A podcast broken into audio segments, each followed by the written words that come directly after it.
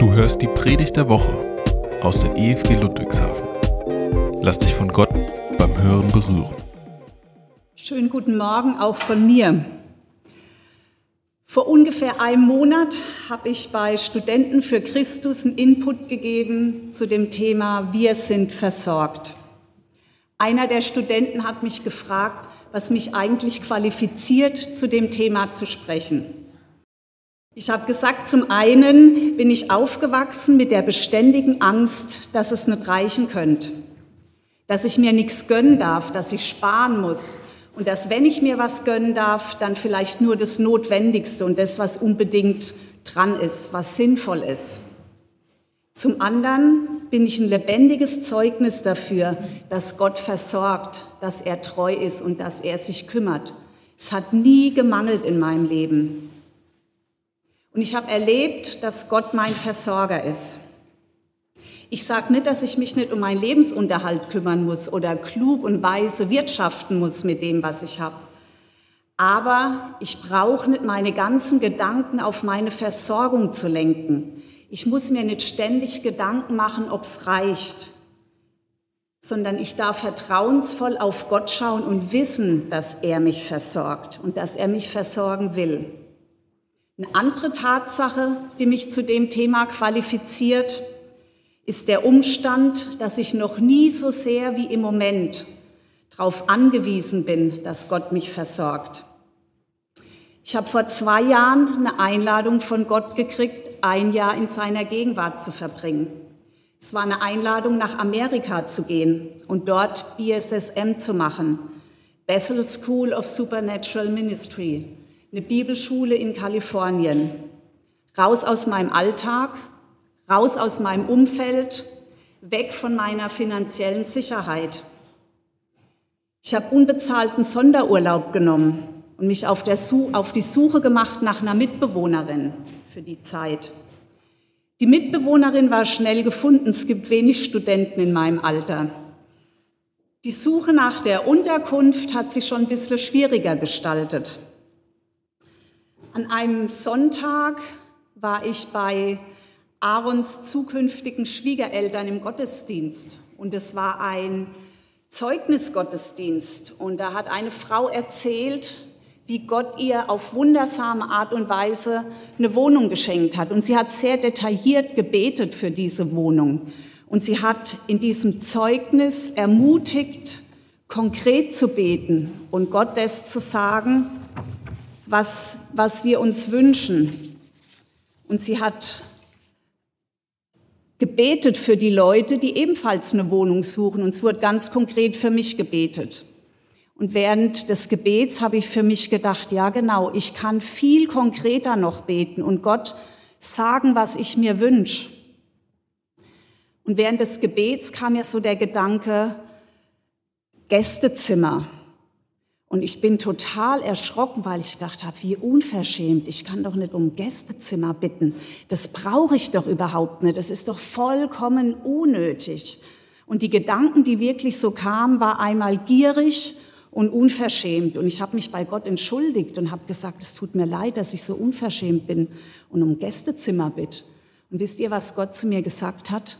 Das ist nicht unverschämt. Ich bin dein Vater ich will dich versorgen, du bist mein Kind, ich gebe dir gern, um was du bittest und du darfst mich um ein Gästezimmer bitten. Boah, ich war ganz, das war für mich so ein vollkommen neuer Gedanke. Er hat gesagt, das zeigt mir, dass du mir vertraust, dass du mir alles zutraust. Ich bin nach Hause gefahren und habe das meiner Mitbewohnerin erzählt. Du, wir dürfen ganz konkret bitten. Lass uns ganz konkret beten, was wir uns wünschen für eine Wohnung oder für ein Haus in Amerika. Und sie hat gesagt, okay, lass uns konkret beten und ich hätte eigentlich gern einen Pool, wenn wir schon dabei sind. Okay. Wir haben noch mal auf Facebook gepostet, dass wir ein Haus suchen, dass wir eine Unterkunft suchen. Wir haben den Pool erwähnt, wir haben das Gästezimmer nicht erwähnt und wir haben aber geschrieben, wir glauben groß und erwarten Großes. Kurze Zeit später kam eine Nachricht von einer Frau, die uns ihr Haus angeboten hat. Der Aaron und der Samuel waren zu der Zeit noch in Amerika und da ist der Aaron hingefahren, hat sich das Haus angeguckt und hat ein Video gedreht und hat mir das Video geschickt. Das Haus hat drei Zimmer, hat einen Pool und hat ein Gästezimmer. Es war genau in unserem Budget, in dem, was wir uns vorgestellt haben, was wir bezahlen können. Wir mussten nur noch eine dritte Mitbewohnerin finden und den Mietvertrag unterschreiben. Was für eine Gebetserhörung. Letzte Woche kam die Nachricht, dass sie die Miete erhöht und dass noch zusätzliche Kosten dazukommen und weitere Unklarheiten was den Vertrag angeht. Und aus der sicheren Sache, aus der Gebetserhörung, aus dem Superzeugnis, wie Gott versorgt, wurde eine unsichere Sache und ich stehe wieder ohne Haus da. Habe ich falsch gehört? War das Einbildung, dass ich mir ein Gästezimmer wünschen darf? Das war doch so offensichtlich, dass Gott sich um jedes Detail gekümmert hat. Das war so ein tolles Geschenk. Und jetzt das. Ist er vielleicht doch nicht so großzügig, wie ich gedacht habe? Und die Bescheidenheit meiner Kindheit wäre doch eher angebracht gewesen. Ist es vielleicht sowieso eine geschlossene Tür und ich soll gar nicht nach Amerika gehen, sondern hier bleiben? Welche Lektion soll ich hier lernen? Was will mir Gott damit zeigen? Das wäre doch so ein tolles Zeugnis gewesen von Gottes Güte und seinem großzügigen Versorgerherz. Und jetzt das. Schwirrt euch auch schon der Kopf vor lauter Fragen? Spürt ihr auch, wie das Gefühl der Begeisterung über Gottes Wirken, die Freude über seine Großzügigkeit auf einmal durch Enttäuschung ersetzt wird? Und sich so Gedanken von Misstrauen breit machen und zweifeln, ist Gott vielleicht doch nicht so gut? Ist er vielleicht doch nicht der treue und großzügige Versorger? Wie schnell stellen wir doch in Frage, was Gott uns verheißt? Wie schnell stellen wir in Frage, was er uns gesagt hat und was so klar und deutlich war? Wie schnell glauben wir nimmer dem, was er uns verheißen hat, sondern glauben zweifeln. Wie schnell fangen wir an, alles logisch erklären zu wollen, hinterfragen das, was Gott gesagt hat und glauben unseren Gefühlen mehr als dem, was er gesagt hat. Mein Gefühl jubelt gerade nicht besonders. Das schreit eher laut Mangel. In Philippa 4, Vers 19 spricht Paulus der Gemeinde folgende Worte zu. Mein Gott aber wird all euren Mangel ausfüllen nach seinem Reichtum in Herrlichkeit in Christus Jesus. Seht ihr, dass mein Mangel eingebettet ist in mein Gott und ausfüllen nach seinem Reichtum in Herrlichkeit in Christus Jesus? Egal wie mein Gefühl im Moment ist und wie die sichtbaren Fakten erscheinen, meine Not wird ganz klein, wenn sie neben Gott steht. Ein Mangel, der neben Gottes Reichtum steht, wird auf einmal ganz klein und kann nicht bestehen bleiben. Wenn ich auf meinen Mangel schaue, dann sehe ich weder links Gott noch rechts sein Reichtum. Aber wenn ich dagegen auf Gott schaue und auf seinen Reichtum, dann wird mein Mangel auf einmal ganz klein und verliert seine Bedeutung, verliert seinen Schrecken, weil mein Fokus wieder auf dem ist, der alles in seiner Hand hat. In der Gegenwart des allmächtigen Gottes wird mein Mangel gestillt und ich werde seinem Wort mehr vertrauen als meinen Gefühlen. Sicher habt ihr ganz unterschiedliche Erfahrungen mit diesem Gott gemacht. Die einen von euch kennen ihn ganz gut, andere lernen ihn vielleicht jetzt erst kennen. Lasst uns mal anschauen, wer das ist, der sagt, dass er uns versorgt. Je besser ich jemand kenne, desto leichter fällt es mir, ihm zu vertrauen, ihm zu glauben. Wer ist dieser Gott? Wie ist sein Wesen? Wenn wir ganz den Anfang der Bibel schauen, dann sehen wir, dass Gott ein Schöpfergott ist. Er ruft Dinge in Existenz, die vorher noch gar nicht da waren. Wenn ihr euch in der Natur umschaut, dann müsst ihr zugeben, dass er das mit sehr viel Kreativität und sehr viel Liebe und sehr viel Begeisterung gemacht hat. Für alles, was er geschaffen hat, hat er den passenden Lebensraum geschaffen. Er hat vorgesorgt und er hat versorgt. Nichts hat er sich selbst überlassen. Er hat alles bereitgestellt. Und wenn wir uns anschauen, wie das mit der Schöpfung von Adam und Eva war, wie er die beiden versorgt hat, dann sehen wir mindestens drei Bereiche, in denen er versorgt hat. Er hat sie materiell versorgt. Es war immer genug zu essen da. Sie mussten sich nur bedienen. Er hat sie emotional versorgt. Als Adam allein war, hat er Eva geschaffen als sein Gegenüber. Und er hat sie geistlich versorgt. Er, der Schöpfergott, ist jeden Abend mit ihnen spazieren gegangen und hat sich mit ihnen ausgetauscht. Sie hatten eine Herzensbeziehung.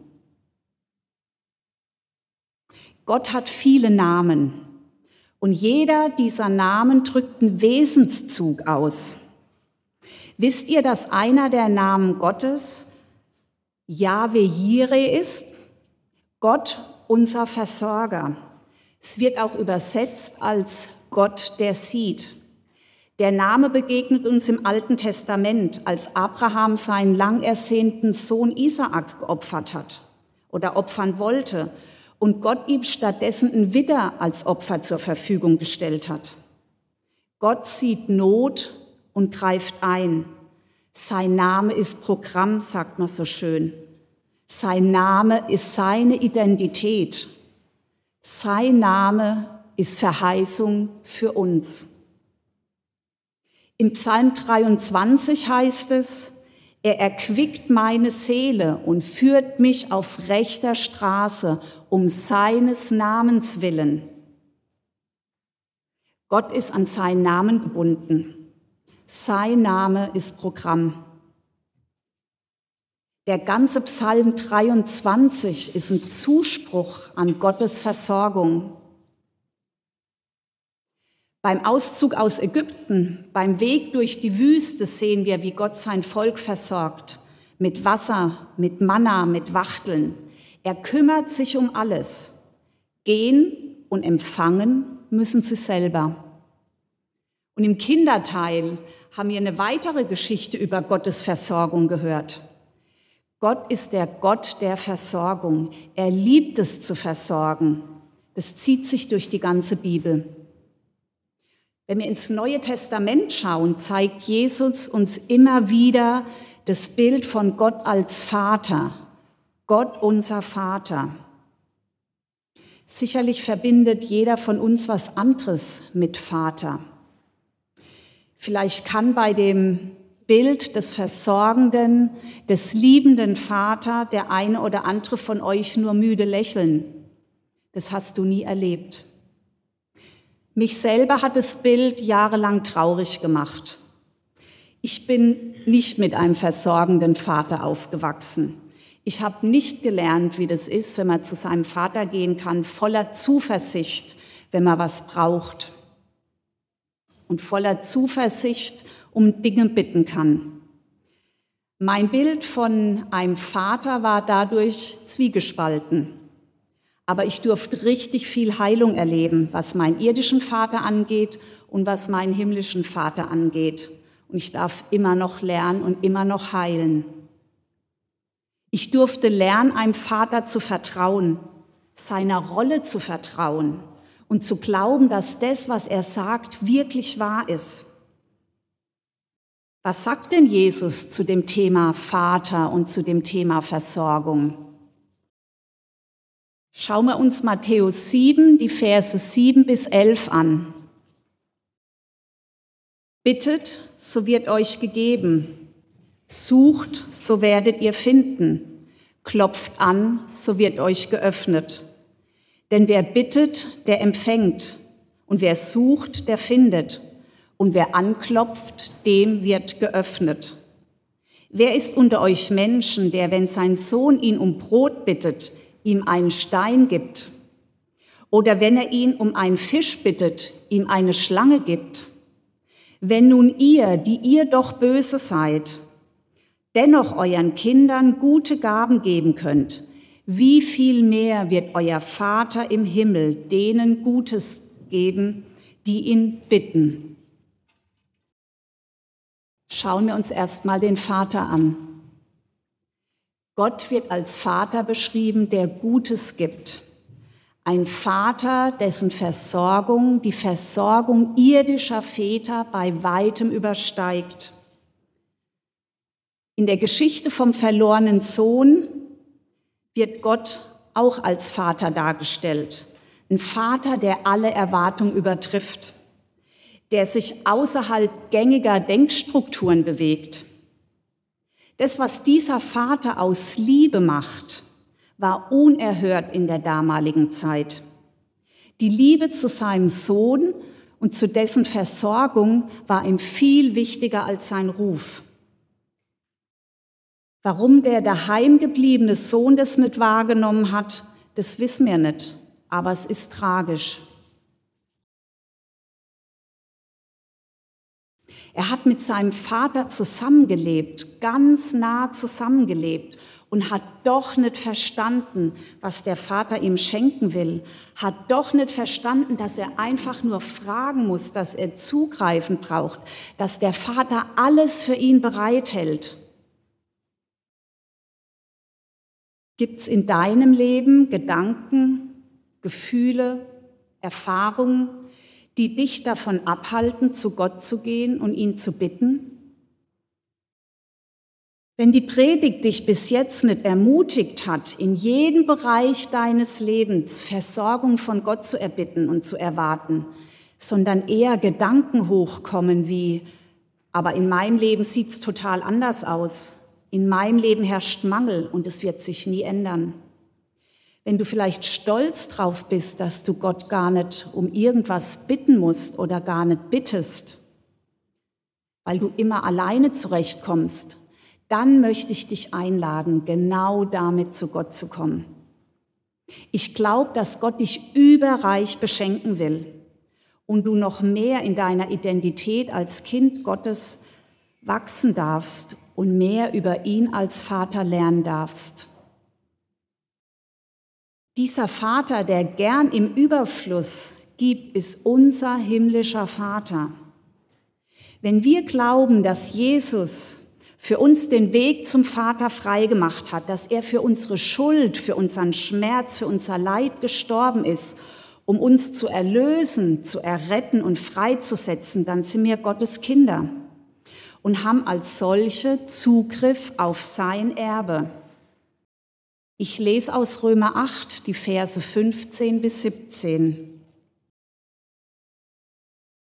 Denn ihr habt nicht einen Geist der Knechtschaft empfangen, dass ihr euch erneut fürchten müsst, sondern ihr habt den Geist der Sohnschaft empfangen, durch den wir rufen, Abba, Vater. Der Geist selbst gibt unserem Geist die Bestätigung, dass wir Kinder Gottes sind. Wenn wir Kinder Gottes sind, dann sind wir auch Erben, nämlich Erben Gottes und Miterben Christi. Wenn wir wirklich mitleiden, damit wir auch mitverherrlicht werden. Dem Vater stehen alle irdischen und alle himmlischen Reichtümer zur Verfügung. Ihm gehört alles und er möchte das mit uns teilen.